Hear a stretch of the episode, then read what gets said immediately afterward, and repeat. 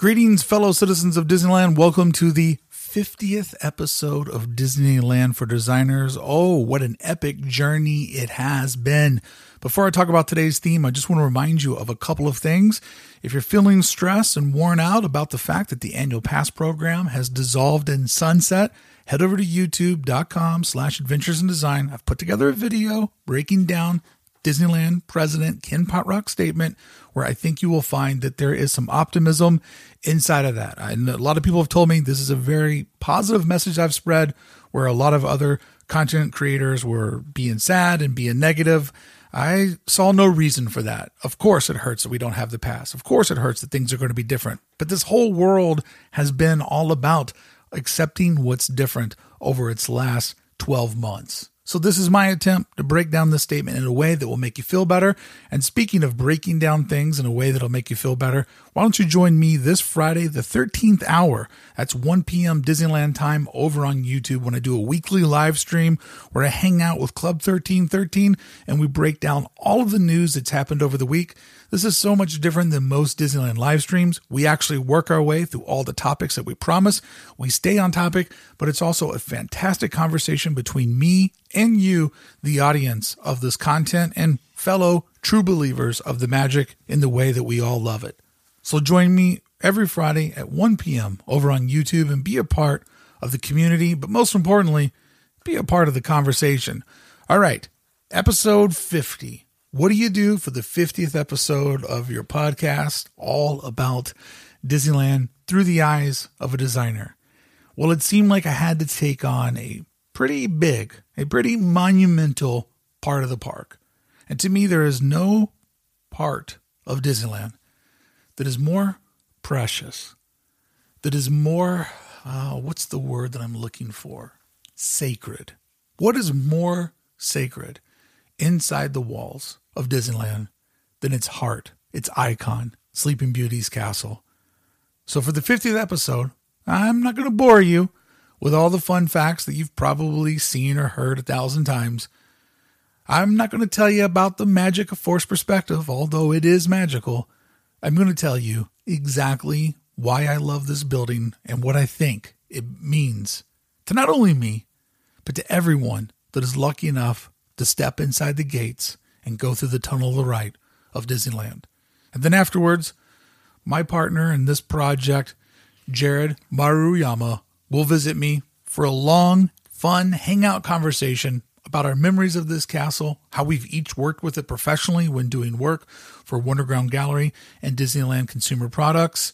It's a fun conversation, but first, I want to try to do the impossible. I want to try to explain to you in words the feelings of true love. It's Disneyland for Designers, episode 50 The Story of Sleeping Beauty's Castle.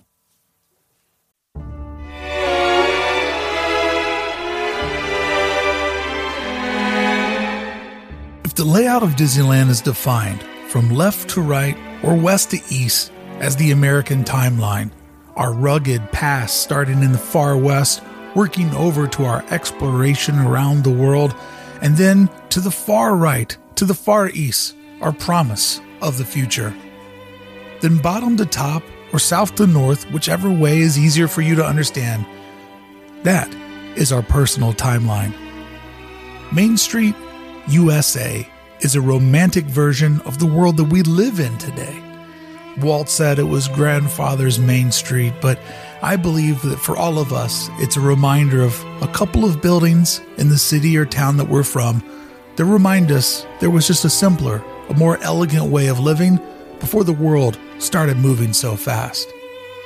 And at the end of this romantic version of this world that we live in today, above it lies Fantasyland, where imagination, childhood, and fantasy unlocks and drifts off into that escapism part of all of our brains. And regardless of your age, to quote one of my favorite holiday songs from Nat King Cole, to kids from 1 to 92. Fantasyland is just good old fashioned escapism for anyone who enters into its soil. But what lies between our reality on Main Street, USA, and our imaginations off in Fantasyland is our heart. And it happens to also be the heart of Disneyland, Sleeping Beauty's Castle, which today I'm going to explain to you is so much more than a building, so much more than forced perspective, so much more than a handful of fun facts and history regurgitated at you, even though that you could move your lips along as the narrator tells it to you. Today, I'm going to explain to you why, in my heart and in my emotions, it is so much more than a building. Over the years, it's become an icon, a logo, and to many of us, an old friend, greeting us at the end of our epic voyage down Main Street, USA. Dare I say, the most perfect land ever created inside the walls of Disneyland. It gives us all a surreal option at the end of our travels down this main street, a more romantic version of this world that we live in. Our senses are already heightened, we already have a little spring in our step, but at the end of that journey, there she lies, our old friend, the Sleeping Beauty Castle. And when we think of a castle, you can think of a doom, gloom, medieval, large structure to keep away those that you don't want on the interior of its walls. But this castle, by design, was designed to be so much more friendlier than frightening. It's designed in a way with its offset perspective and its bizarre proportions. It's suggesting to us, somewhere between building and toy, that this is a welcoming building. This is a place of happiness. Not a castle, protecting its citizens on the inside from vandals and villains on the outside, but a castle offering a hug to anyone who steps inside the warm embrace of its walls. And gee, I wish they still told new stories at the Disneyland Resort. It sucks that all these attractions have to be themed after new movies and cartoons and products that I don't consume. Well, this castle, constructed and open to the public July 17, 1955, was promoting a movie that would not come out until four years later in 1959. For the complainers of no original stories are ever told at Disneyland anymore, this was not an original story either. This thing that we love so much was a giant billboard for a movie to come. Cinderella was already in theaters, could have easily been the companion piece to the movie that people already knew and loved. But Walt, always being a gambler, always being a marketer, and dare I say, always being close to genius, said no, let's let this castle promote the next film. So the park's icon was tethered to a film that wouldn't release until four years later. And even though the castle is named Sleeping Beauty apostrophe S Castle, declaring her ownership of this building that we all love so much. Even though it's named after her, it's not as if she's ever seen as the queen of Disneyland. In fact, I don't believe that she gets any more special treatment than any other princess or queen inside the park. In fact, I feel as if Briar Rose or Princess Aurora, whichever you feel to call her, operates level headed, knowing that this structure named after her is so much bigger than her, her film, her presence. So even though it is attributed to that film, it is so much larger than that picture, so much larger than that moment or that property, because after all, it's the heart of Disneyland. And the castle is so much bigger than the park in the way that Mickey Mouse is so much bigger than the company that spawned him. For the first two years, there was no walkthrough for Sleeping Beauty's castle. It was just like Mickey Mouse, it was a mascot for Walt's new theme park. And until Matterhorn, it was the largest structure at the park, standing 77 feet tall, or if you want to go by stories, roughly five and a half stories tall, but looking so much taller back then with nothing really next to it, giving the forced perspective all of its magic and making it feel emotionally like the tallest building in all of Orange County. Walt was a little dissatisfied that it was just an icon, that it was just a mascot, and wanted it to do more. And two years later, they would construct the walkthrough. And I'm not taking anything away from the walkthrough that exists inside of it. But when I think about my attachment to this building, and I think about societies and the Disney culture's attachment to this building. The walkthrough is a drip of water in a big ocean of happiness. And you ask yourself, there was land next to Sleeping Beauty's castle. Why was it never materialized through the work of Disney magic that you go into the castle, you navigate yourself into the square footage where Snow White exists? After all, the Snow White that we have now will be the third incarnation of that attraction. They tore it down to the studs once. Why did that parcel of land not become an extension of the castle? Or when Pinocchio showed up in 1983, the rebirth of Fantasyland, what a perfect time through the magic of Disney to navigate us over into that space and make us think we're exploring an attraction inside the castle. Or going up to the new millennial when they redid the Fantasy Fair area. Taking the land that was used as Plaza Gardens, they could have easily, through the art of Disney, got us over in that space and made us think we're finally inside of the castle. That's three great attempts over the last 65 years where they could have taken a bit of land and make this castle fully materialize into an adventure and create a real Sleeping Beauty castle experience for all, young and for old, finally making us feel as if we got to experience the magic inside of the castle. But because, like Mickey Mouse, this building is bigger than life it's a construct of our imagination. It symbolizes escapism and love. It simply needs nothing more than being what it is a peacefulness that doesn't exist too much in these faster and definitely way more complicated times. Mickey Mouse never had his own attraction or his own major movie because it would be a gamble to work with that brand. What if the attraction wasn't successful? What if the movie failed? How would it tarnish our near perfect mascot? And Sleeping Beauty's castle is the same way. It simply can just be what it is, which is magical to all of us. And there's no reason to double down on that magic. There's no reason to bet against trying to somehow do the impossible and make something perfect even better. And in my estimation, over its 65 years of being the center of the park, the best thing that ever happened to it was when it became a canvas for storytelling at Disneyland. And I mean, it always told us the stories that we wanted to hear. Standing in front of that castle may remind you of the best birthday that you ever had. And as time goes on and people go away, it may be the best memory that you had of mom, dad, grandma, or pop pop. Many people have seen the castle as a representation of true love and on bended knee asked a lover to be theirs for the very rest of their life, living happily ever after while standing inside the happiest place on earth. And sometimes the emotions of the building and a magical day, it might just get a random kiss from a spouse that over years of marriage and building a family and building a household Maybe it's just emotionally drifted away over time, and standing there and feeling the warmth embrace just reminds them of what matters and who they love the most.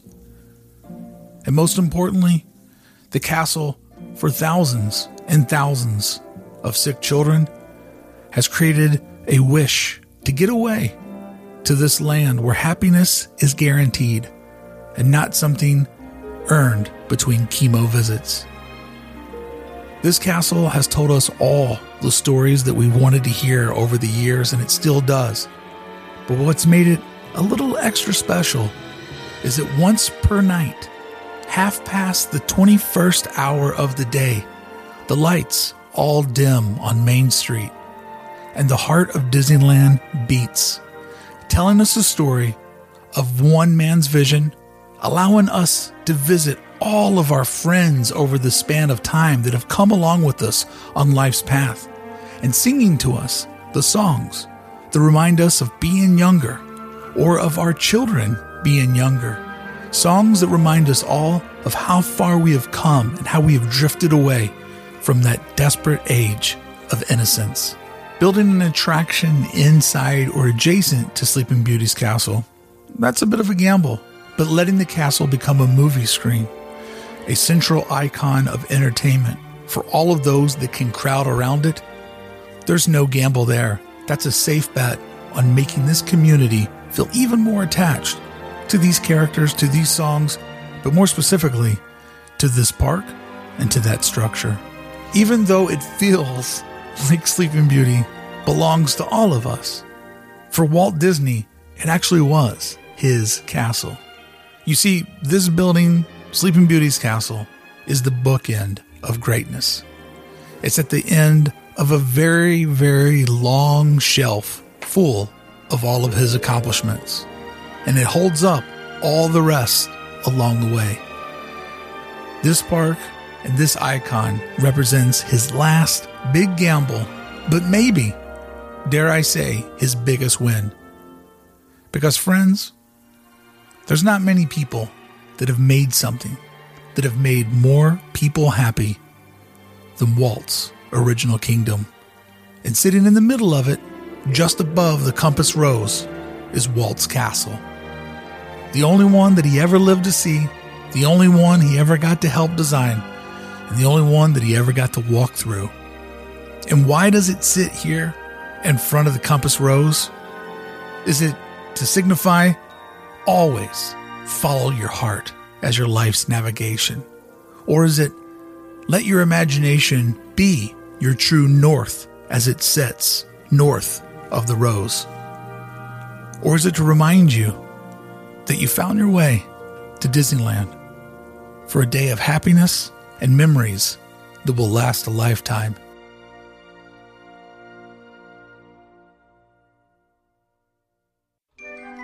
You don't need a compass to tell you all of this.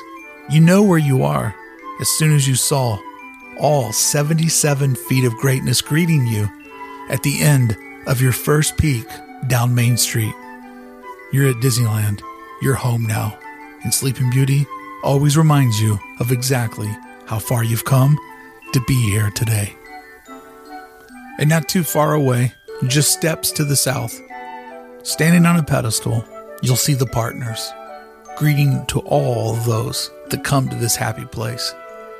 You see, those partners, Mickey and Walt, they built this land for you and for me and for generations to come. And they stand in front of this icon, just reminding you not only the distance they traveled to get to this moment, but that everything that you go through in life is always going to be better with a partner. So, sure, I could have told you fun facts and I could have given you the history, but to me, this building means so much more than just being a building, just being an icon, just being a logo. It reminds me of being in love, being in love with my life, and how far I've gone to be in a position where I get to enjoy another day at Disneyland.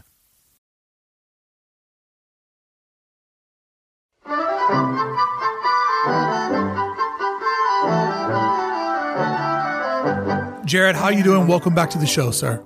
Thank you. Good to be here. It's been a while. It has been a while, but 50 episodes of Disneyland for designers. And if I have to thank anybody for this project, it's you. So thank you so much for helping me do this, being adaptive as it's grown and, and sort of become its own thing. And uh, I really appreciate your, your friendship and your participation in this wild project. Oh, well, thank you very much for having me all this time. And who would have thought this year would have been, or this past year, would have been uh, such an interesting time to do this for Disney, you know, have a Disney subject matter. Yeah, and an interesting tr- time to try to keep the magic alive and keep yes, keep people interested in something when it's become sort of a depressing topic and not a topic that there's uh, a lot of adventure surrounding. So it's been a very interesting time to just take it upon oneself to be like, I think now's a good time to try to tell the Disney story. Mm-hmm. Yeah, I mean, like everyone's just kind of sitting around waiting for parks to open, or you know, even less than that, right? Like just smaller stores to open for to get excited about things. Uh, you know, vaccination site at Disneyland. That's pretty exciting. Ta-da! Here um, we are. Yeah. Well, let's kind of forget where we're at in 2021, and I know you're excited to do that exercise. Mm. I want to know from you, for someone that has been going to the Disneyland resort much longer than I have can you go back in your mind's eye and remember the first impression, the first time that you got to see Sleeping Beauty's castle with young, unjaded adult eyes? Uh, you know, it's fuzzy. I do remember it, and I think um, you know, memories of things like Small World for me were more impactful than the actual castle. I mean, Yeah. the castle is always there, and you you know you're very aware of it. And when you're young, I do remember it looking very big, and then not coming back to Disneyland until I was an adult.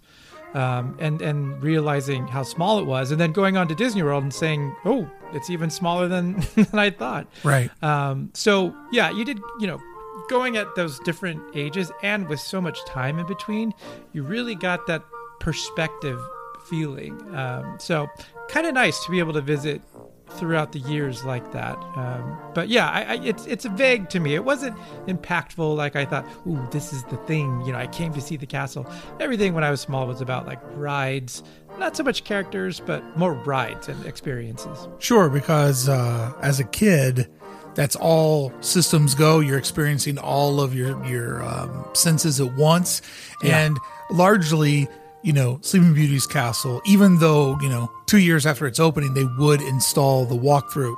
It's a display item. You know, it is Mm-hmm. Yeah. a big, beautiful display item that I think you learn to appreciate and get more attached to as you go on as an adult. It's funny that you mentioned that the first time that you saw it and then you return as an adult, how small it had felt because you had gotten so much bigger and your mm-hmm. world had sort of adjusted its size.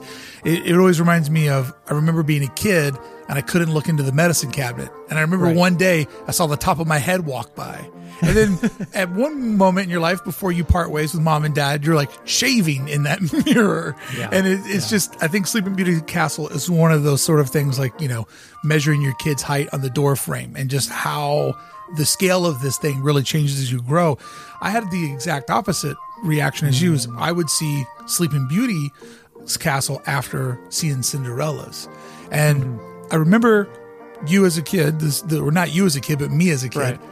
seeing Sleeping Beauty's castle, it's not one of my big memories of my mm-hmm. epic late 70s trip to, to Walt Disney World. I, like you, I remember being terrified at the Haunted Mansion. I remember mm-hmm. being terrified on Autopia because uh, the kid that was driving, I felt like he was going too fast. I was, I was very, very young. And um, I also remember the canopies outside of the Holly Jolly uh, bakery there. Uh huh. Yeah. And when I set foot into Disneyland and I got to the end of Main Street and I saw the canopies, you know, the the striped canopies. There was just this odd sense of familiarity with the white, sort of decorative cast iron uh, chairs that sit out front. Like it was such a weird thing that I'd felt like I had time traveled back to like 1979 and being like four and a half years old and be like, oh, I, I've, I've kind of been here before. But then seeing Sleeping Beauty's castle, it felt more like to me as an adult that had spent a lot of time um, studying design and architecture and have seen the other castle three times prior. It felt to me more like a logo or more like a Yes. castle and a train village. And I bizarrely really enjoyed that, but that was an intellectual experience versus just being a kid and be like, holy hell, what is this thing? Exactly. And, you know, it was, um, I think I saw it on TV in terms of the wonderful world of Disney opening Oh, and yeah. all that. Oh, yeah. All those variations. And it doesn't look the same. You know, like you get, and, and when you're young, you don't have this idea of a graphic representation as opposed to the reality. So you get there and you kind of think, whoa, this is really tiny compared to like um, what you saw on TV. It wasn't sort of that like lights behind it like that. Right, and, and right. the magic of it. I, I do remember fireworks around there and the whole Tinkerbell thing. That was very uh, exciting. Um, and, and so, you know, everything sort of revolves around the castle without it being about the castle. Yeah, it's so interesting. And whenever you see aerial footage of it, where, mm-hmm. where they're going over the top of it, it, it looks so much like a prop in a train village. Like you really, yeah. you know, because Sleeping Beauty's castle has the benefit of all the landscaping around it and how mm-hmm. they've really groomed everything in that tiny footprint on how it relates to the castle. But once you see an overhead shot or one of those fast drone shots where you're supposed to be flying along with Tinkerbell or whatever, um, that's when you really see all the gimmicks that just make it look Yeah. like this little cartoon structure. You know, Yeah. what feels smack dab in the middle of the park, even though it's extremely offset to the center. For sure. It's just like at the end of Soarin', right? When you Yes. get that shot coming Oh. over it. Uh, even in that shot, because it's nighttime and it's the holidays, Yeah.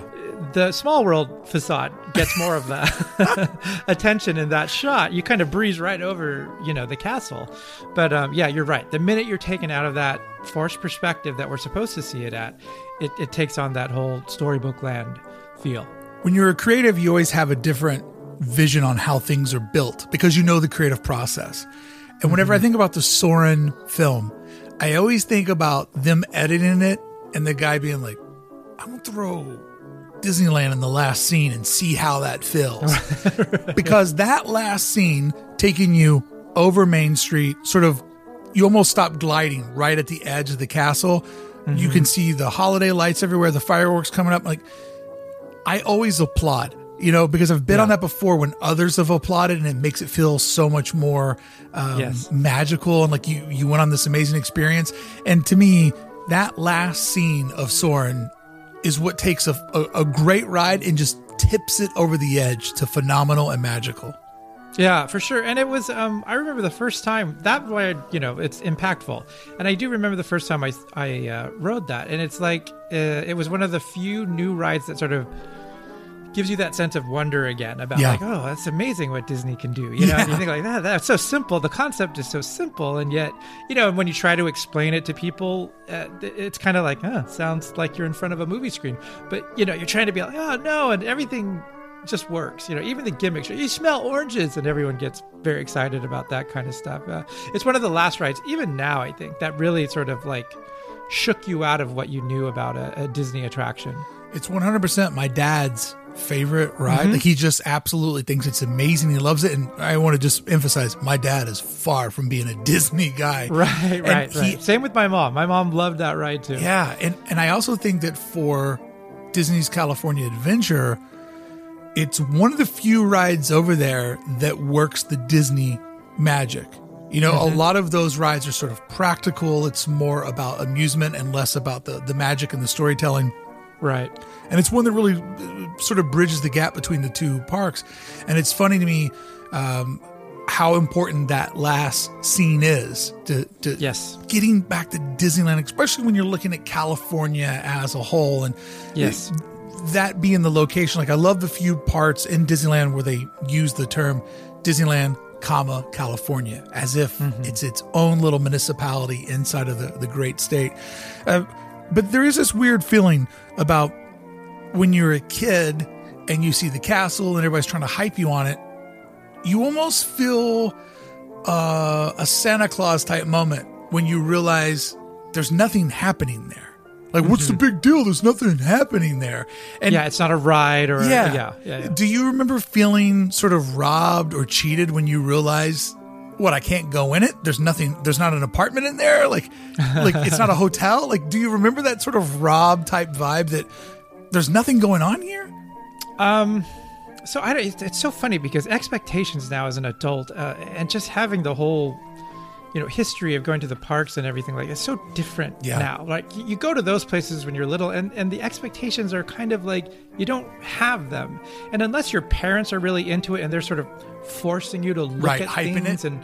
Yeah, then you kind of just, you know, where are we going? Oh, you're getting pushed in all these different directions. I do remember feeling like going through the castle, which I thought was very cool, but then coming on the other side and thinking like, oh, that was it? 10 Like, feet? you know, we didn't go through more or Yeah. Yeah, like it's so shallow. It was just that little bit of hallway we went through. But then you're instantly distracted by the carousel and, and everything else that's going on there. So I don't think I lingered on it very long. But I do remember thinking like, oh, okay, you know, it's it's the castle. Where are we going next and, and what are we doing? I just remember getting to Walt Disney World as an adult, hmm. looking at the castle and really understanding that it wasn't, my brain was comprehending it's not as big as they're trying to make me believe.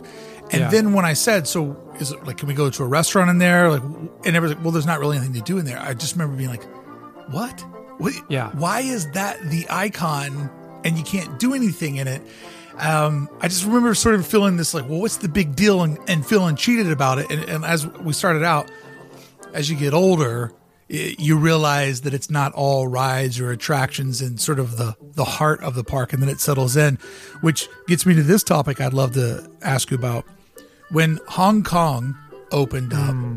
They just did an exact one to one replica of our castle, and I would say that it actually looked better in Hong Kong, but it had because it had grassy hills and mountains behind it. Like it had the natural sort of landscaping of a castle. Whereas in Anaheim, it's like we need to kind of hide this thing that it's in the middle of this hustling, bustling city.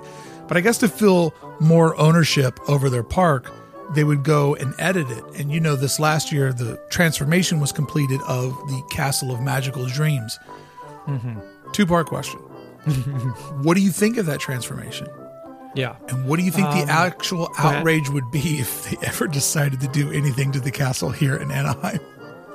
Uh, yeah, that I mean to address that first. Yeah, no, I don't. I feel like they couldn't or shouldn't. You know, they just put a new coat of paint, a slightly different blue, and it's uh, How dare they. controversial. Yeah, How so- dare they? How you have spit on my childhood by painting that too blue.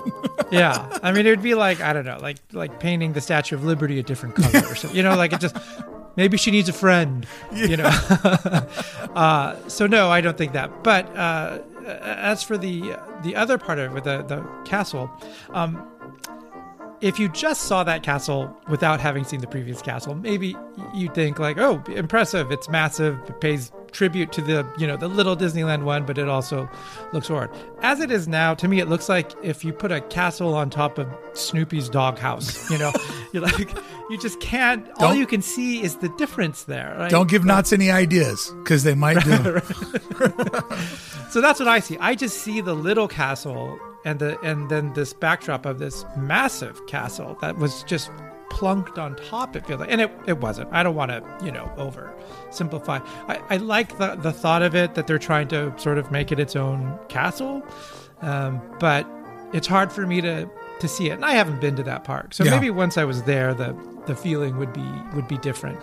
I have to say that I was pretty impressed because I, what I enjoy about Disneyland from a designer's perspective, and, and this is always my go to example, so forgive me if I'm a broken record, but I'm just absolutely in love with the idea that the Rivers of America was never designed to be an amphitheater. Like mm-hmm. the guy and gal that stood on the shores and go, we're going to put people here, we're going to do a, a parade on the water. We're going to put a, a screen back there. Like the idea of turning that crowded, congested area of Disneyland into an amphitheater, it blows my mind.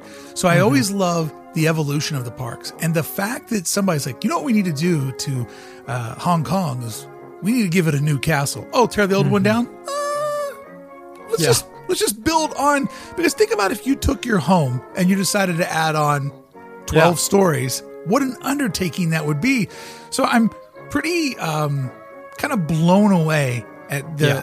The practicality of taking a castle and building out on it.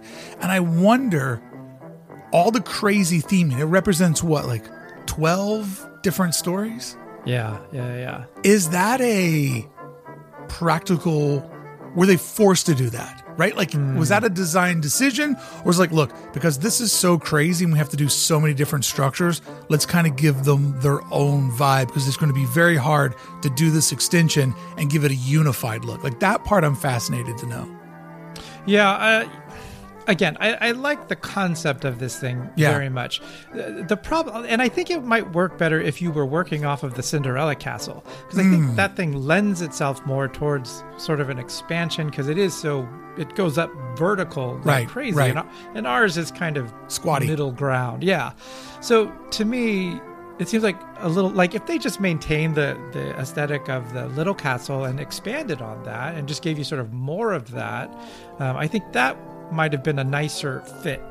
Um, as for the story aspect of it, yeah, I think you're right. It's like they needed sort of a, a reason to go in so many different directions, and then it's like it, it's not being labeled a Cinderella castle or a Sleeping Beauty castle. It's it's a castle of stories or whatever. I'm not. Do they have a name for it? Do they call it it's the castle of magical dreams Castle of Magical Dreams? Yeah, because So- it's not adhered to one princess or one story where we are here uh, in, in California, in Florida, in Paris, where each of those is attached to one character. So I would say something like Paris took the basic kind of Disneyland concept, but did such nice things to it to really expand on that. They had the space, they they they could plan around that space at the beginning. So I would have liked to have seen something more like that, like you know the stylized trees around Paris. Like that just adds so much to that overall appeal without going like we're gonna just completely reconceptualize this castle. So again, if I never saw the other castle previously, I might come and think that it's really like different. But all I can see now is this contrast between what was there before and then all these other stories that are just going on. I think they did capture a lot of stories, but Yeah. that could be sort of the good and bad of it, right? Like it's too many stories. Well, it's an interesting take to make it sort of the diversity castle, where it's mm-hmm. all these journeys, all these heroes, all these princesses. You know, it's a very interesting take on how do we make it different from everything. I look at it as a worthy experiment, but mm-hmm. I believe the core expectation of going into a Disney park is a castle that feels a little bit more grounded in reality. And I have to say that out of all the parks, and granted, I haven't been to all of them, but just looking at it on paper and also having the pleasure of seeing three out of the six in the, the real world, I think hands down the Paris castle is the best of all. And and I believe it's because of the its connection to the landscaping around it. Yeah. It the the, Kong Castle reminds me sort of like a like you take a great song and then you do the club remix, right? like and, and it's like, well, it's, the basic is still there, Hey. but there's so much more. hey, you've seen me get lit on Main Street Yes. when they did the Frozen remix and Mickey's Mix Magic. Like I'm almost pulling my shirt off in the club, like dancing on a garbage can on Main Street. Like I love that Frozen remix. Yeah. So I think it's like that. Like it's the same chance that you take with that, right? You Right. can either completely alter the song, and so it's like, well, it's not really the same song anymore. It's just a dance song, um, or you know, do you just kind of build off of what's working? So I don't know. But again, it's a castle that's that is beautiful, and so this is sort of getting into the nitty gritty of it.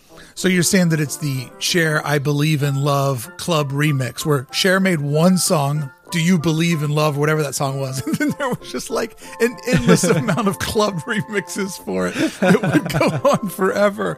I like that theory.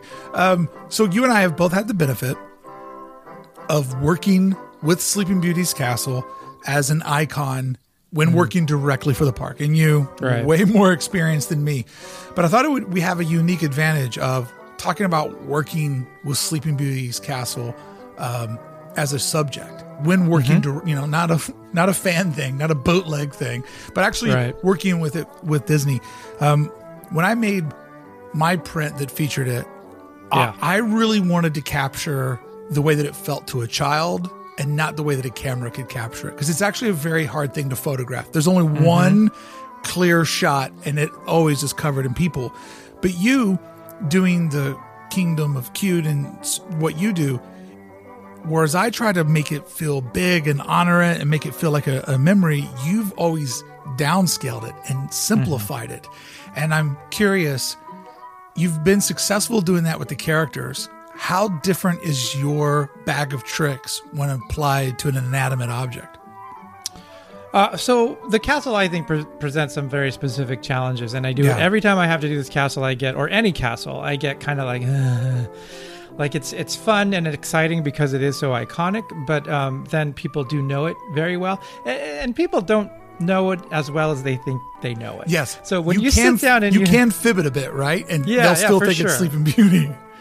Because when you sit down to do it, suddenly things start not making sense. When you're flattening it out and trying to do it in a design sense, you're like, oh, that's actually a little off. You know, Right. like it's not all you know symmetrical and and and depends on how you look at it or or even the popular view of it. So if you've never looked at it from this angle.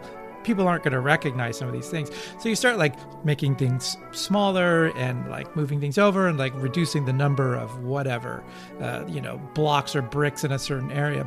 For me, I get so wrapped up in being sort of reverent of the design that I start losing my um, what I'm trying to do and sort of simplifying it and making it more toy-like and cute. And so it's this constant push and pull of I'll do it once over, come back to it the next day and be like, nah, this looks like a crappy version of the castle. You need to soften it and chunky it up, you know, like make it make it a little bit more appealing. So to me, it's like a caricature where you're going back and forth between Right. doing like a portrait and a caricature, and which way do you go too much, and then it doesn't look like it anymore. But um, you know, with Disneyland specifically, I think the color scheme really carries the day, where you're like, Yes. yes, that's the Disneyland castle. Yes. Uh, the other castle's a little bit harder to fudge with, and I just don't know the other castles as well. But um, it's one of those challenges that I love to do, hate to do, and then you just cross your fingers and, and hope it works out. Yeah, there's like two or three pieces on top that if you basically that main center spot, if you get that main sloping roof with the tower above it and you got it, you know, gray on the bottom, light blue, mm-hmm. and the, the the pinks there, and the cream, people know what you're looking at, even though you could be so far off from what's accurate. And when I was putting it together, it's an incredibly hard architectural thing to illustrate because it's breaking all the logic that you have in your brain. Like I've mm-hmm. done landscape illustrations for Los Angeles, San Francisco, Chicago, you know, Brooklyn. Like I've illustrated so many real things. And this one is so different because you're like, "Oh, right. How how many of their rules do I break in my illustration? Because this castle defies all common sense in the mm-hmm. world of architect and, and design. But you don't see that when you're standing on the compass rose in front of it. You just believe what's in front of you. But when you really break that down with an intelligent, trained, like architectural design mind, like, this thing's a mess. Yeah, yeah. It's like when you tell people the the long standing thing of like draw a bicycle from memory. Yeah. Uh, you just can't. People have a hard time with that. I, I think it's the same thing at the castle. If you had to draw it without reference, it'd be completely wrong. Right. Things would be very symmetrical. It would have that sort of sand castle approach of like one, two, three, and it's not that at all. And there's a bridge, and uh, you know, like it's just all these different elements that you don't quite see that's there until you start really dissecting it from all these different angles. And it kind of branches out in a weird way. it's where it scattershot. Like, yeah. yeah, it becomes like a wall more Yeah. than the castle, but you need some of that there. And do you stop at the turrets or go beyond? And a lot of different different things that the tricks start coming to the foreground quickly. It's also really weird how its stopping point is very, you know, is Snow White part of it now? Because uh, technically from behind it is, but from this direction, it's not like that whole area, like foot by foot, they made a lot of creative decisions. And, you know, when they were trying to figure out what to put there, you know, Herb Ryman's original pitches were much taller, bigger scale, and, and Walt, it, it- giving him a lot of credit, like creatively, he was worried that something too big would be too intimidating. But I always think about eventually they got to where they're at. Imagine at some point Herb Ryman could walk through the park. And you mean you and I can say, "Hey, I got to draw that for the company," and like you, I Right, made a toy of that for Disney. Like, what an amazing Right. honor that we've both shared. But imagine walking by and seeing a line of people take a photo in front of that, and you're like, "Yeah, I remember when that was a pencil sketch that I inked, that we colored, that we sent over to the architectural department, that got built, and they're like, I built this icon." That if you had to appraise it, it's got to be one of the most valuable buildings in all of America. Yeah, no, I mean it's like a, uh, yeah, because it's such a historical Yes. thing, right? In, in a way that I don't think any of the other castles possibly can be. No, you know? no. And, you know, there's been this dumb, dumb theory. I heard they're taking Disney and they're moving it to Texas. Yes. That castle alone is one of the reasons why you could never move Disney. I mean, this is the only park that Walt ever stepped in. It was designed by him and the original core brain power of this magical company that revolutionized the way that the 20th century looked as far as entertainment, both in the real world and on screen goes. Like, there's so much history rooted into what Disneyland actually is. And this castle if for whatever reason the company ever went belly up or they couldn't reopen, you know for sure that somehow they'd be like, well, we've got to take apart that castle and put it in the Smithsonian. Like, there's no way this thing ever gets put in the trash pile or gets bulldozed down or rebranded Six Flags Castles over California. Like, it is an icon to America, just not too far down the list of, you know, the Statue of Liberty or the St. Louis Arch. Like it is on that scale of national monuments in our country. And I don't think Yeah. many people equate that. Yeah, no, that's why it's all symbolic. The emotional value of this thing is so much more than its its pieces or, or you know, because you would have thought by now they would have said, "Hey, let's just uh, this is Disneyland. Let's tear this one down and make a better one." You know, like it should be the jewel of the of the theme parks. But um, no, just the opposite, right? Right. Like, do not touch it. It is just the- keep it as it. Probably the most sacred thing. Like if it was on fire and they could fix, they could just pull air vac one building out. For sure, mm-hmm. that's the thing that they're pulling out. And it's Yeah. also crazy because, you know, I know that they put the walkthrough in it a couple years later, and that's had several different transformations. That walkthrough doesn't mean anything to me. Not that I don't mm-hmm. like it, not that I don't enjoy that type of design and the little vignettes, but that walkthrough, when I think about my love of Sleeping Beauty's castle, the walkthrough is a, just a thimble of Yeah. my overall like love of the. i- i- it's just a drop in the bucket of how much I love this castle, and the walkthrough has nothing to do with any of that. transition. It's all transition, Yeah, right? Like, yeah.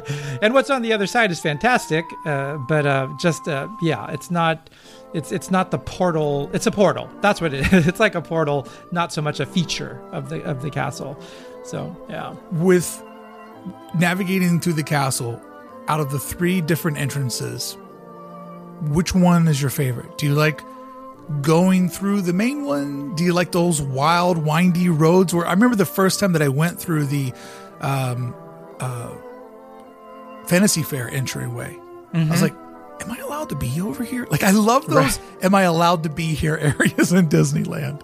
yeah, exactly. After I discovered that there were multiple ways to kind of go through the castle, and the castle was also part of what I refer to as the outer hub, where you can navigate from land to land without ever actually going to the hub.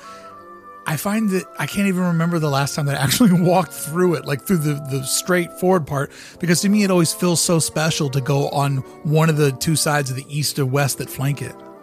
Yeah, no, I, I rarely go through. It's also very congested Yes. right there, and everyone's taking pictures, and you kind of want to stay out of the way there, especially during the holidays or at night when it's lit up.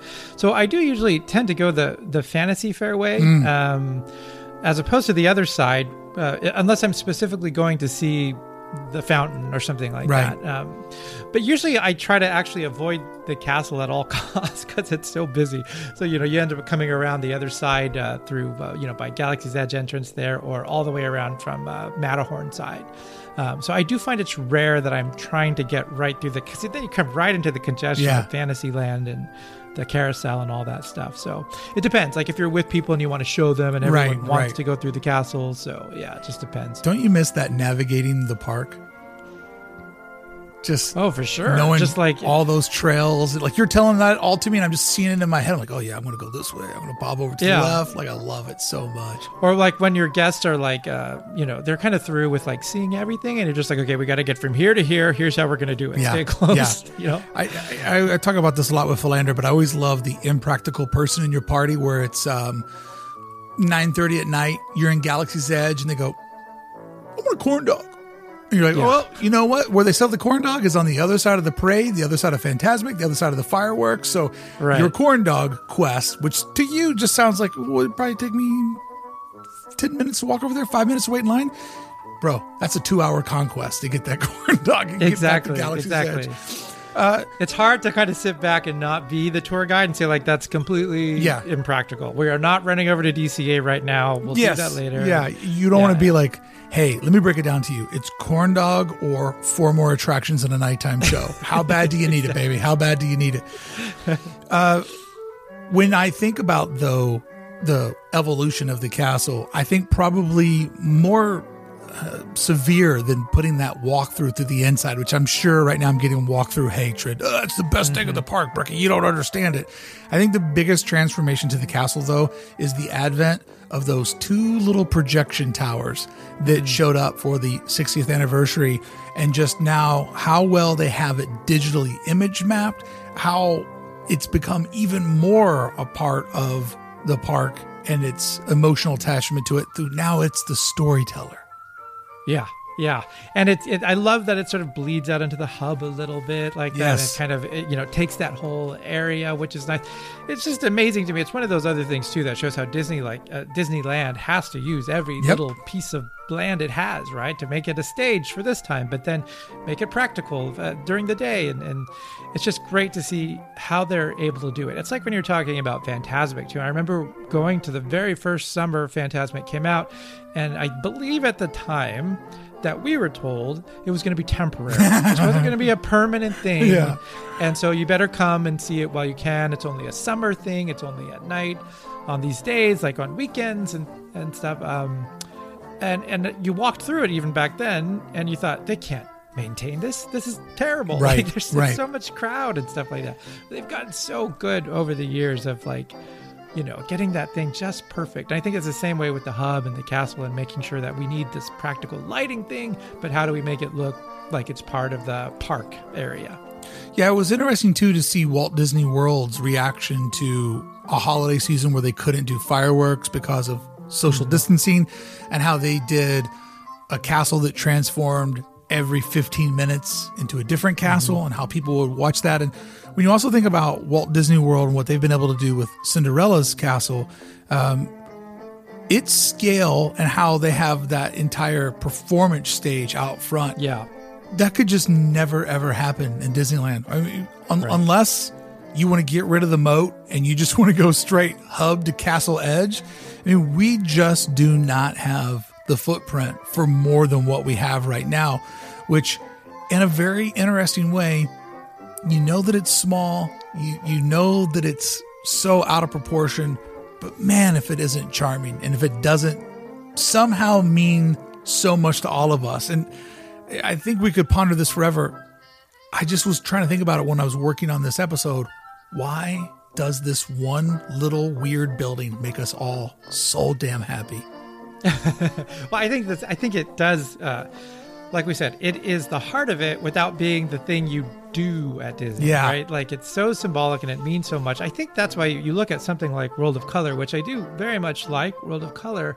Um, the fact that you know that whole area was set up for this thing, and that there's these areas to stand, and you know Sure. they can easily stanchion off everything. It takes some of the charm out of it because you're like, well, they, you know, it's not like oh, They we just have to cheated. be catching the show. Yeah, Yeah. they, so I, I think that's what Disneyland has a lot of going for it too. That you that you're kind of always aware that this wasn't the intention. and We're just making the best of what we have here, and it feels very like off the cuff in a way that the other parks don't. When everything is so set up for like this is for big crowds and this is a big walkway and things like that. So uh, that's why I really like the scale of our park so much. Again, not very practical No. for as far as theme parks and crowds, but it's what makes you really like something that's so simple just gets heightened when you're doing it in Disneyland. And that was the uh, surprise love that I had for the park, visiting it for the first time ever as an adult. As I've said before, somebody that had spent a lot of time working in the idea of design. How do you make ma- visual magic tricks happen? How do you how do you wow people with the space, the environmental design around them? And when I went into California Adventure, I'm like, this is pretty cool. But then when I went across the Esplanade and I went into Disneyland for the first time, I was like, whoa, this Yeah. feels somewhere between museum, historical site, forward facing theme park. Like, I didn't know what exactly I was walking through. I just knew that it was capturing all of my senses in a very in- intelligent and emotional way that I hadn't felt before. And when I got to the castle and I looked at it and I thought about like this is the only one that the guy that started all this ever really walked through. And then when we explored, um, you know, great moments with Lincoln, and I saw the bench and the you know the carousel horse and the popcorn cart and and the photo of just Walt like with his pants up to his nipples, being like, "Yep, just walking through my theme park, no big deal. Hopefully this rain dries up and we can get 500 people in here today." Like there was just such a charm and um, entrepreneurialism to it. You know what I mean? Mm. That one guy could kind of come up with this thing and, and change the world over. And you know, I'm all for scale and exploration and trying new things. And I was enamored when I saw what they had done with the Shanghai Park in China. And I think what I like most about that castle hmm. Is the courtyard and the footing all around it because they now know the castle is a giant movie screen. They know it's a giant performance theater. That castle literally does sit inside of an amphitheater. But the scale of that castle, it looks like an American mall. It's like a hmm. big cube in the middle of it with pieces coming off. And, you know, the Chinese are very proud people. We have to have the biggest, the most expensive looking castle because that's on brand with who we are as a people. Right. And it accomplishes all of those things, but falls so short on the charm that we have on the castle that's the exact opposite of it. The smallest, the rinkiest, dinkiest one that you could imagine. It's it's funny when you look at the the oldest and the newest, just the distance between the two. Oh, for sure. And I've had to draw that castle too, and that thing is a beast. It's insane how big they made it. It's just nuts. It's like castles on top of castles, which is just crazy. Um, but yeah, I agree. I mean, it seems inevitable, right? Like just like we've said before, Disneyland would not be made this way today, uh, as we see with you know apparent in these other parks. There isn't there there isn't an attempt to capture this charm again. It's more to uh, accommodate the crowds that will inevitably come. I think we saw a little bit of it in Paris, Yeah. which they explored nicely in that Imagineering story. How they went so like kind of uh, hardcore into the beauty and the charm of it, more so than like wider pathways and uh, you know more access to these things. Um, and that didn't quite work for a lot of reasons, not because Sure, of that. but Paris also But had a very beautiful park. Paris also had a very unique obstacle that they were for the Yes. first time ever building a castle in a land where castles exist. You know what I mean? Yeah. So there's like Yeah, local yeah. competition. We're like, oh, what the hell am I looking at? So it had to go. It had to skew more fantas fantasful because, eh, I mean, seeing amazing architecture in Paris is like throwing a stick. you know, it's like, oh, there's Right. another one. There's another one over there. So uh, it had to go in a more uh, exaggerated way, whereas Mm-hmm. the other castles were pretty much in castle-free environments. What do you think of this more to um, sort of high gloss rose gold version of Cinderella for the 50th anniversary out in world? Have you seen that much? Uh, just some basic early on stuff, but um, you know, I don't have such an emotional tie to that castle, so I, I get, you know, I, I'm a little bit more like, oh, that's kind of cool, or you know, oh, that looks nice, or, and then you're kind of thinking like, oh, it'll probably change after so many years, Yeah. it'll stick around for a while or something like that, or there'll be another anniversary, and then it'll be some other some other thing. So I, I don't know. I feel I, I'm much more like when our Disneyland castle went from that aqua to a more royal blue. That to me was more like "Eh, I'm not sure. Um, so with Florida and all the other parks, I tend to be like, oh, okay, sure. You know what I like most about that recent transformation that we had uh, for Project Stardust is I love the patterns that they painted on the rooftops. Mm-hmm. And Yeah. that shade of blue, I feel like Disney buys it in bulk because that there that shade of blue that can also drift into a weird sort of purple Mm-hmm. is like such a signature weird Disney color that you don't see anybody else really use. It's on the major signs around the park. There's a lot of it in the Yeah. Hollywood backlot area where I'm like, do they just get this on discount? Like it is such a weird Disney blue that nobody else uses. Uh, it's as if gradient was built into the paint. Yeah, you know, which is not. That's a hard thing to do. Like it takes a skilled Right. laborer to know how to start a building, start a wall off like, you know, 90, 80, 70% darker than where it's going to taper off to in the top Right. and not let that easily be seen uh, by the visual eye. But Right. I really, I love this building so much. I think it means so much more to us than what it is. Like it, it truly does invoke like imagination, uh, inspiration. Like it is just so much more than what it is. And there's been very few moments in my life. Like the only other thing that I can think of in my adult life when I stood next to a building that really invoked this was looking at the Lincoln Memorial. There's something about the Lincoln Memorial that just mm-hmm. got me. And knowing that you can stand right where MLK stood and, and gave that speech over the reflection mm-hmm. pool, like I don't know. There's something weird about a building that is privately owned that invokes this much patriotism, nostalgia, and just overall love for everything that came before you. Yeah, no, definitely for sure. And can you imagine saying like, well, let's do a, um, uh, West Coast version of the monuments out here, uh, and we're going to paint it. Ours is going to be color. hey, our statue of Lincoln, he stands up. How crazy is that? Uh, so when we look at this whole build out of Sleeping Beauty's castle and what it means to everybody, it's very interesting that I think that they miss a huge opportunity for the storytelling of the castle. In the hmm. first part of today's episode, the book report of today, I talked about how the drawbridge was closed so that they could open it for opening day when the knight demanded that it be opened on behalf of children around the world. And then they closed it again in 83 for the so they could reopen it. Tony Baxter wanted them to reopen it for the new Fantasyland, a new entryway into it.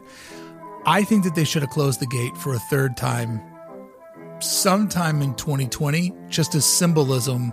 Like, I feel like on this July 17th, when they couldn't open for the 65th anniversary, I think that day they should have put up footage of the drawbridge going back up, just as a symbolism of this is the I mean it was weird because nobody knew how long this would go on. So it's not like right. they had a moment to plan for like don't forget to get your annual pass cuz we're closing for a year. Uh, mm-hmm. but I just feel like at some point this year they should have just closed the drawbridge as a symbolic moment. Right, right, right. That would be uh heartbreaking. It would be succinct. It'd be on brand. but it yeah, it would be so heartbreaking to see that. Um, and I think it would be sort of like, um, I mean, it's nice that you, they could do it when the park does finally reopen, right? And maybe not in any some kind of low capacity thing, but like when we're fully back on or something like that, they do some symbolic thing or something like yeah. that. I think that would be super nice. But gosh, to see that thing close and be like, sorry, folks, sad face on the other underside of the bridge, you know, uh, that might be a little too much. I don't know. For me, I just feel like it would have been a really celebrational moment. And not all celebrations have to be happy. You know, like this is, right, right, right, we have all lived through one of the most defining moments in the history of the park and the corporation. Uh, congratulations, everybody. But uh, mm. I, I just feel like, you know, there will be some things that happen afterwards, like post 9 11, like taking the shoes off. Like the park will for sure ever be different. Yeah. But I just wish there was, right. they, they could have capitalized, and not in a monetary way, but in an emotional way to signify, you know, there's a really good chance that not one guest will get inside of the park in its entire 65th year. Mm-hmm. That's mm-hmm. insane for a place that had only had three unscheduled closures in its first 64 years. Like it's just insane. Uh, yeah, it's nuts. Jared, you feel like um, talking a little bit about the annual pass bomb that dropped last week? Sure. Yeah. Um, I think I'm bad luck moving down to Southern California. I think I took care of everything by by moving down here. Well, I like, wanted to. Who would have thought? I wanted to talk to you today, not only to record this episode, but to tell you that I put a deposit down on a place for you in Sacramento because I feel like Disney days were better when you were just staying at the Majestic across the street. yeah, I'm serious. Like I couldn't have had worse timing for this. Yeah, thing. for those of you that don't know, when Jared used to come to town for signings or meetings with Disney, he and I would always plan a day. We'd rip the park and record it in his hotel. And the whole idea of this project became like, hey, let's let's kind of document what we're doing and our love for the park as artists and designers. Um, and then Jared's like, hey, I'm actually moving to Orange County.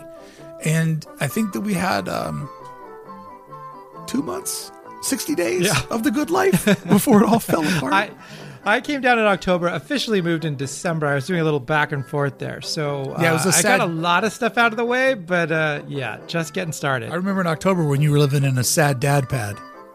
Yes, yes no furniture. Yeah, yeah, yeah. Lots of snacks. but so great back then because I wasn't home. Like you were out and about the whole time. Now couldn't be more opposite. Different life. So when I covered over on YouTube Ken Potrock's statement, I really broke it down as we have two major obstacles. We don't know when we're going to reopen. We don't know what our capacity is going to be. And we're hitting an anniversary date where if we're closed for a year, that means every single pass has lapsed. Mm-hmm. How do we give people back the days that they paid for. Some people might argue, well, you were closed a year and a half and I didn't get a year and a half. Well, then you also didn't renew in October. Like the logistics on bringing the passes back to life, absolutely business nightmare.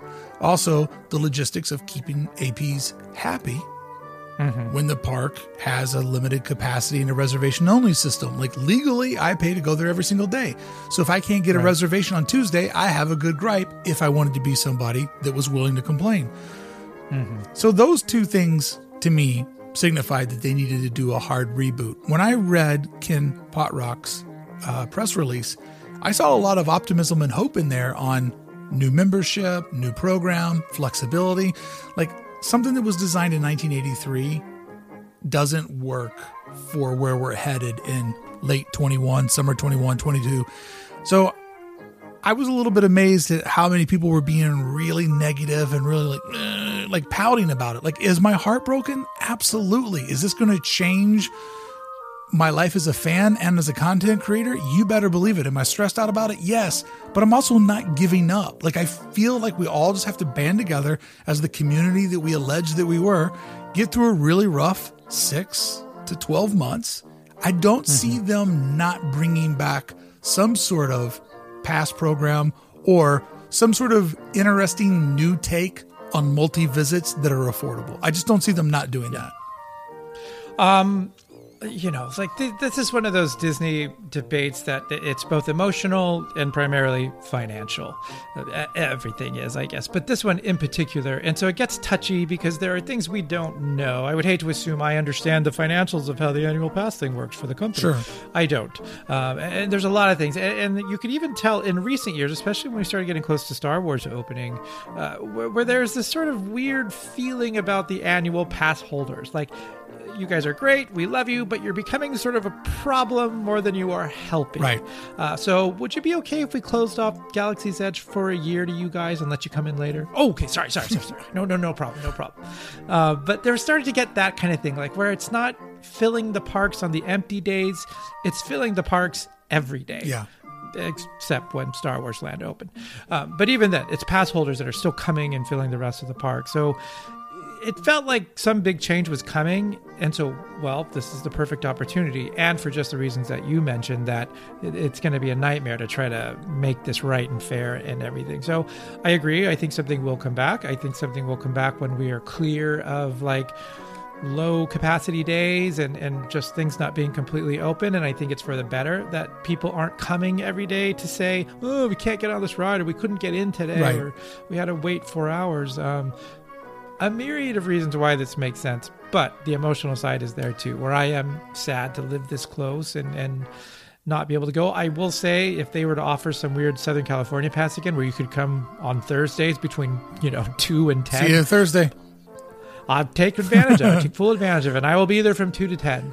Um, so, but I'm an adult, so I can sort of roll with that, uh, you know. But I, I get why for some other people it's sort of frustrating, but I, I think a lot of Disney love gets translated into this weird aggression. It does. Uh, it does. And it's just because they're so passionate about it. But um, no, I'm not angry about it. It seems like everything's up in the air right now. Yeah. I mean, does it change all of our lifestyles and how we were able to use the park? Absolutely. But when mm-hmm. I first yeah. came out here as an adult, I'm like, this is supposed to be a once in a year vacation. The fact that there are people that make this a once in a week or daily occurrence, it just it blew my mind as an outsider.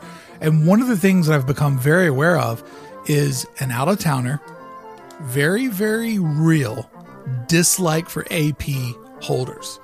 Yes. There are a lot yes. of out of town. Finally, finally, it's not going to be flooded with all these people. Finally, we get the park back. Finally, it's the, it's now fair for everyone. And I just want to talk to a little bit to people that have that mentality. Although I don't know if you can actually talk to them. Let me tell you about Disneyland. If the state of California says you can have 10,000 people in the park a day, I'm just picking a number off the top of my head because it's an easy mm-hmm. number 10,000. And they start to realize that post COVID, due to finances, due to fear of being around people, that are only getting 6,000 people in the park a day. Disneyland's going to find a promotion to backfill that extra 4,000. They're going to put out a pass mm-hmm. that's good Monday through Wednesdays, or, you know, buy this one ticket for $700 and you can go 10 times for the next Right. three months.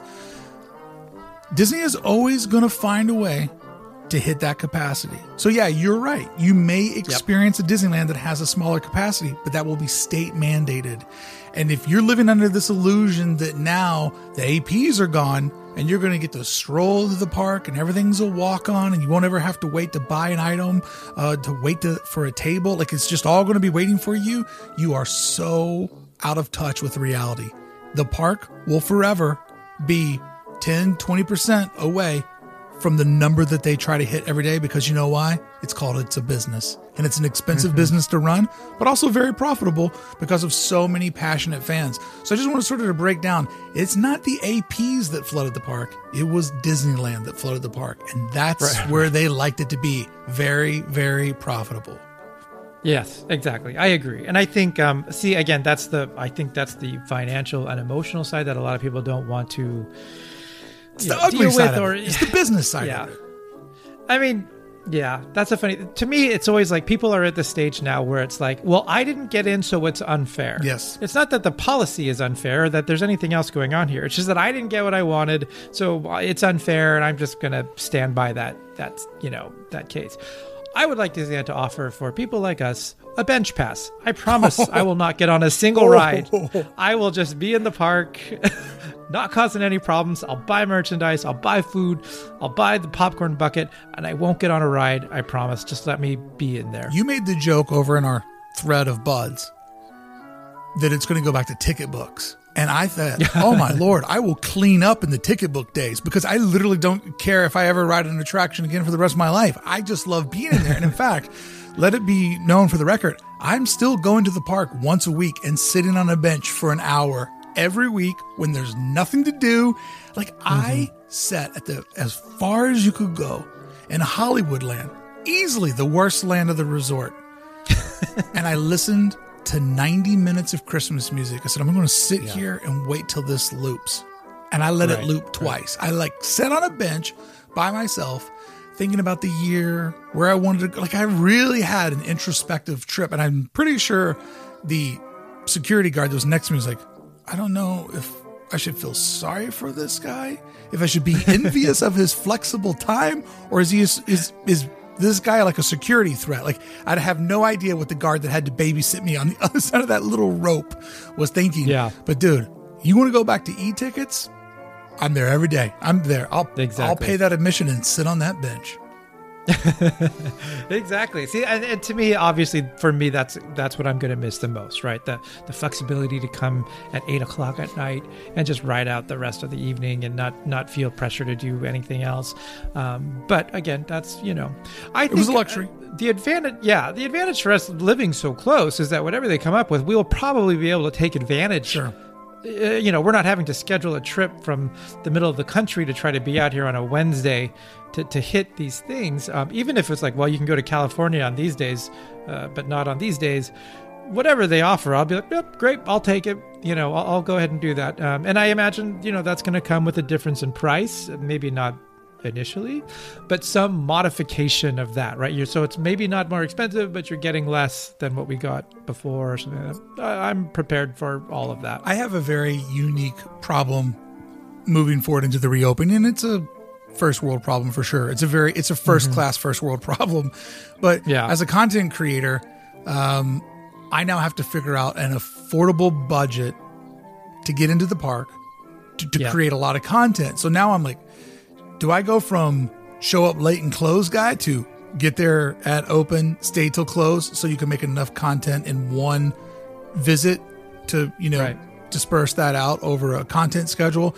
I'm also going to be somebody in the short term that's going to be very curious about what kind of multi-day tickets do they offer and mm-hmm. what is the you know if it's a two-day ticket and they have to be used in succession well that really doesn't do me any good but if it's a two-day ticket that has to be used in 30 days now i'm all ears so there's definitely going to be a lot of sort of strategically playing the ticketing system also i have to make sure as a consumer i can't give them more money than what my pass costs mm-hmm. because now I'm rewarding them for giving me less access. So I have to make Right, sure that I right, spend less than fourteen hundred dollars because if I go in there and spend you know three grand on tickets, like well, why would we ever give this guy a pass again? You know, if everybody acts that Right. way.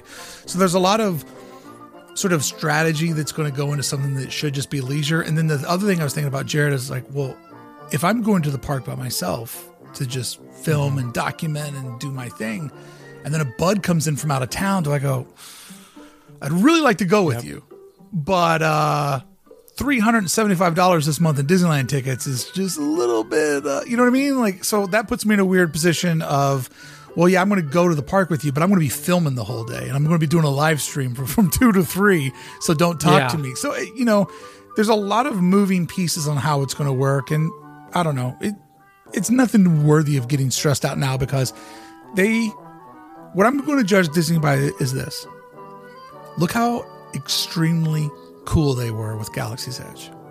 Mm-hmm. Right? They handled Galaxy's Edge and a very cool access to everybody, no extra ticketed event. Like they could have gone in some really slimy ways and been well within their rights and they played it Right, really right, cool. right. And I think that's the current mindset of the corporation. Let's be a friend to our customers, not somebody that's like trying to poach every nickel from them. D- do you? Mm-hmm. Am I wrong from seeing it that way? No, I think there's a definitely a sensitivity to that. Yes. Um, a- and obviously, this is a consumer that is uh, very sensitive Passionate. because it's so tied up in this like moral Disney thing, right? Like they always have to be doing the right thing. Now, if Magic Mountain screws you over, you're not like, oh, that's so not like Magic Mountain. Right. I expect more from Magic Mountain. You don't. Uh, you're like, good thing there wasn't a fight break out here today.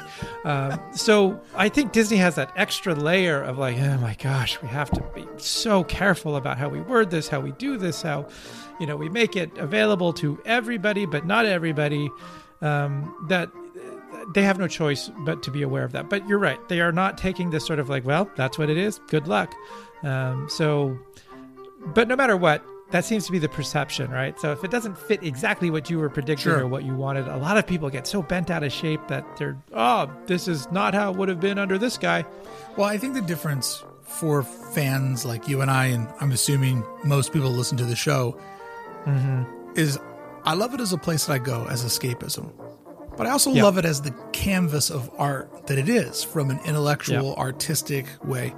But I also really love it as a business and how mm-hmm. they're able to profit extremely off of this thing without really tarnishing those other two points of the, the triangle there, right? Like, because the customer experience is inside of it's a business, it's a well designed place that makes your imagination go, and it's also an escape from the rest of your world. So, inside of that area, none of those, the escapism doesn't really seem to tarnish the profitability and the overall design and how it works doesn't you know mess with the escapism so it's all these peers or tiers i should say make each other stronger. And as the user you never feel tarnished from one of these overshadowing the other ones. And for people who go that place is where it's five dollar bottles of water i'm like calm down. Go for a day Yeah. and tell me if you don't see where that five dollars is going for your bottle of water. Some people are on a budget and, and they'll always be mad at spending any dollar in their wallet and that's up to them but for me i like looking at it from a business and where it's going and, and how all the moving pieces come together Yeah, and I agree. And again, like I, we are at a we are in a good position to live here, to be this age, to be, to have a certain amount of uh, you know uh, income to be Sure. able to do this.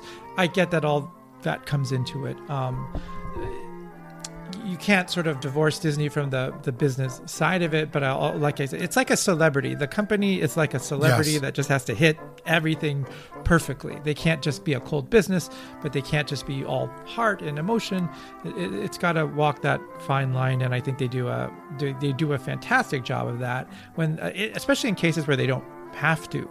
Um, but I, I'm excited too because I think this is going to be the, a bit of a renaissance from this point on. Yeah. There's going to be some bumps as we come out of this, uh, and maybe it's not, not until 2022 where we start really seeing things sort of normalize into what the future is going to be. Not to back to what it was, but whatever this new model is going to be. So I'm really excited because I think people are going to be so excited about the parks again in a way they haven't been in a long time. Yeah. Um, and things won't be so built around the new attraction and the new popcorn bucket. It'll be this sort of general love for the park and the experience in general. So I think it'll be fun to watch this sort of grow again and to be a part of that process post this awful year uh, and just see how that sort of shifts the the direction for Disney in general. You know how there was a moment in the 80s and 90s where it, mm-hmm. Disney wasn't cool? A little wobbly. Yeah. it wasn't the culture that it is now. Do you think that there's any chance that this hard reset, APs, COVID changing the landscape? Do you think there's any chance that the park becomes less popular and kind of goes back to being more of an outsiders thing? I don't think so. Um, I'm thinking it's going to just get uh, even more so, especially because we've been it's been taken away from us. Yeah. Uh, so um, I, I think you know, and then the other facets of Disney are becoming so strong. So it seems like in previous years it was like theme parks are up, but no one's watching the movies, and oh now it's all ESPN that's running the company. I feel like everything's running pretty on like high, you know, uh, awareness, so that just as things do well on Disney Plus, that just boosters what's happening in the park. I feel like we just keep going in that direction. So we might see some traditional things change yeah. that we've been used to in the past, but I don't see a, a, like a lull where it's like, oh my gosh, Disney's gonna be sold to you know NBC or you know something like that, where it's where it's kind of scary and, and uncertain. Um, seems like more things are going in this Disney direction. They just continue to grow. Yeah, Iger's strategy of top-down synergy. You know, we make mm-hmm. IP that gets people excited as fans. That IP works its way over into merchandise, works its way over into the parks. Like you're right. When you look at how Disney Plus couldn't have come up at a better time to keep that customer relationship going when you didn't have a real world product to give them, uh, whether it's yep. going to the local cinema or going out to the resort. Uh, I think you're right. I think that it keeps going that way. I just always heard the tales from sort of old mm. schoolers like, well, it wasn't always popular. I came here when it was a nerdy thing to do. And I just was wondering, like, does any part of this reset get it back to those days? Because it was going through a complete golden renaissance right mm-hmm. as COVID sort of hit the shores and became what it was. But I don't know. It'll be definitely interesting to see where all of this goes. And it'll also be interesting to see what does the commitment to downtown Disney become mm-hmm. now that everybody can't get into the parks like they once yep. could. Does downtown Disney start to carry a little bit more of entertainment weight because that is the thing that you can go to. So is the new thing you go to downtown Disney, that's the bench that you sit on and you get all pumped up because well in 2 weeks I have a reservation to get into DCA or Disneyland. I think that's going to be a very interesting space to watch in the future and a conversation to have down the road. Jared, sincerely, Thank you so much for starting this project with me. Thank you for being a huge part of 50 episodes. Um, I know you're a busy guy, and I try to never get too much in your your schedule with all the things you have going on. but this project that you and I started in happier days, it kept these dark days a very happy place for me to keep mentally going back into the resort, having these conversations with you whenever you had the time and anybody else that would have them with me. So I really, really want to thank you for being a big part of starting all of this with me, bud. Absolutely. Again, thank you for having me. It's been it's been great. It's been like you've said, a great way to sort of you know, we always want to talk about Disney, so especially in these times when we can't do it at the park, it's nice to be able to sort of see another face, talk about it in the same way that we both like it, and uh, just have an outlet for it when our you know our beloved park is not accessible. And let me explain something to you guys about Jared. I've tried so many ways to penetrate and get inside of his COVID bubble but he will not. I have not seen Jared IRL since the COVID hit the fan. He will. I've, I've tried to do like, um, let me give bring you a Christmas dinner contactless, and I was going to hide in the bush and be like, "Hi, Jared." He, I mean, I think we're still friends. I don't know. He, he, I cannot get inside of his COVID bubble. He will not let me in. The castle drawbridge closed in March and has not been open to this castle until vaccination happens. He's not lying. He is not lying. the drawbridge is very strong.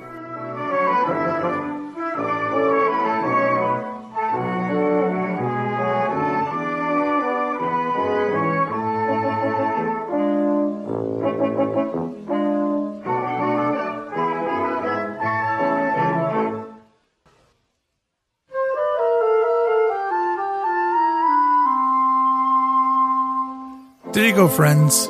I tried to do the impossible, and Jared helped me make it become reality on doing a podcast all about this place that we love, but telling these stories, telling the story of Disneyland in a way that I didn't see anybody else doing it. Sure, working in all of the interesting facts and fiction that makes this park so beloved, but really working in that emotional beat, actually telling the story of Disneyland not just regurgitating all of the metrics.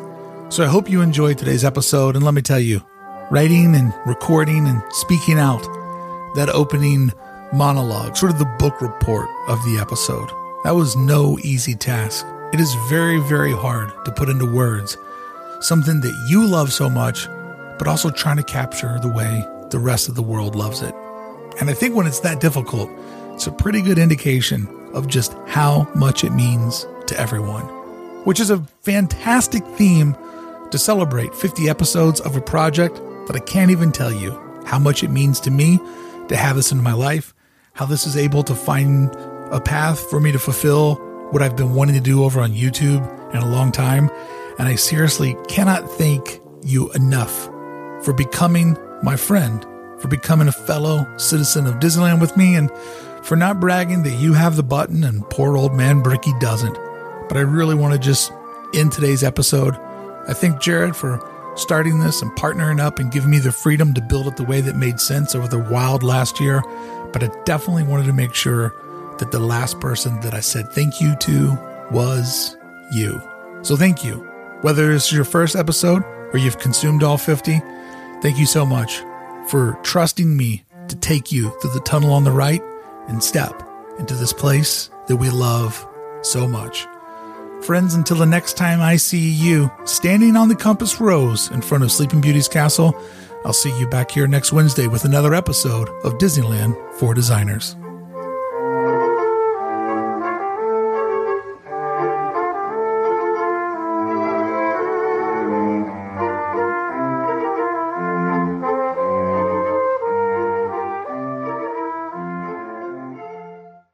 Ladies and gentlemen, boys and girls, Disneyland has now ended its normal operating day.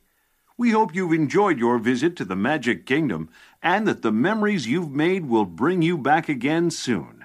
While the rest of the park closes, Main Street will remain open for an additional hour for your shopping convenience. Thank you.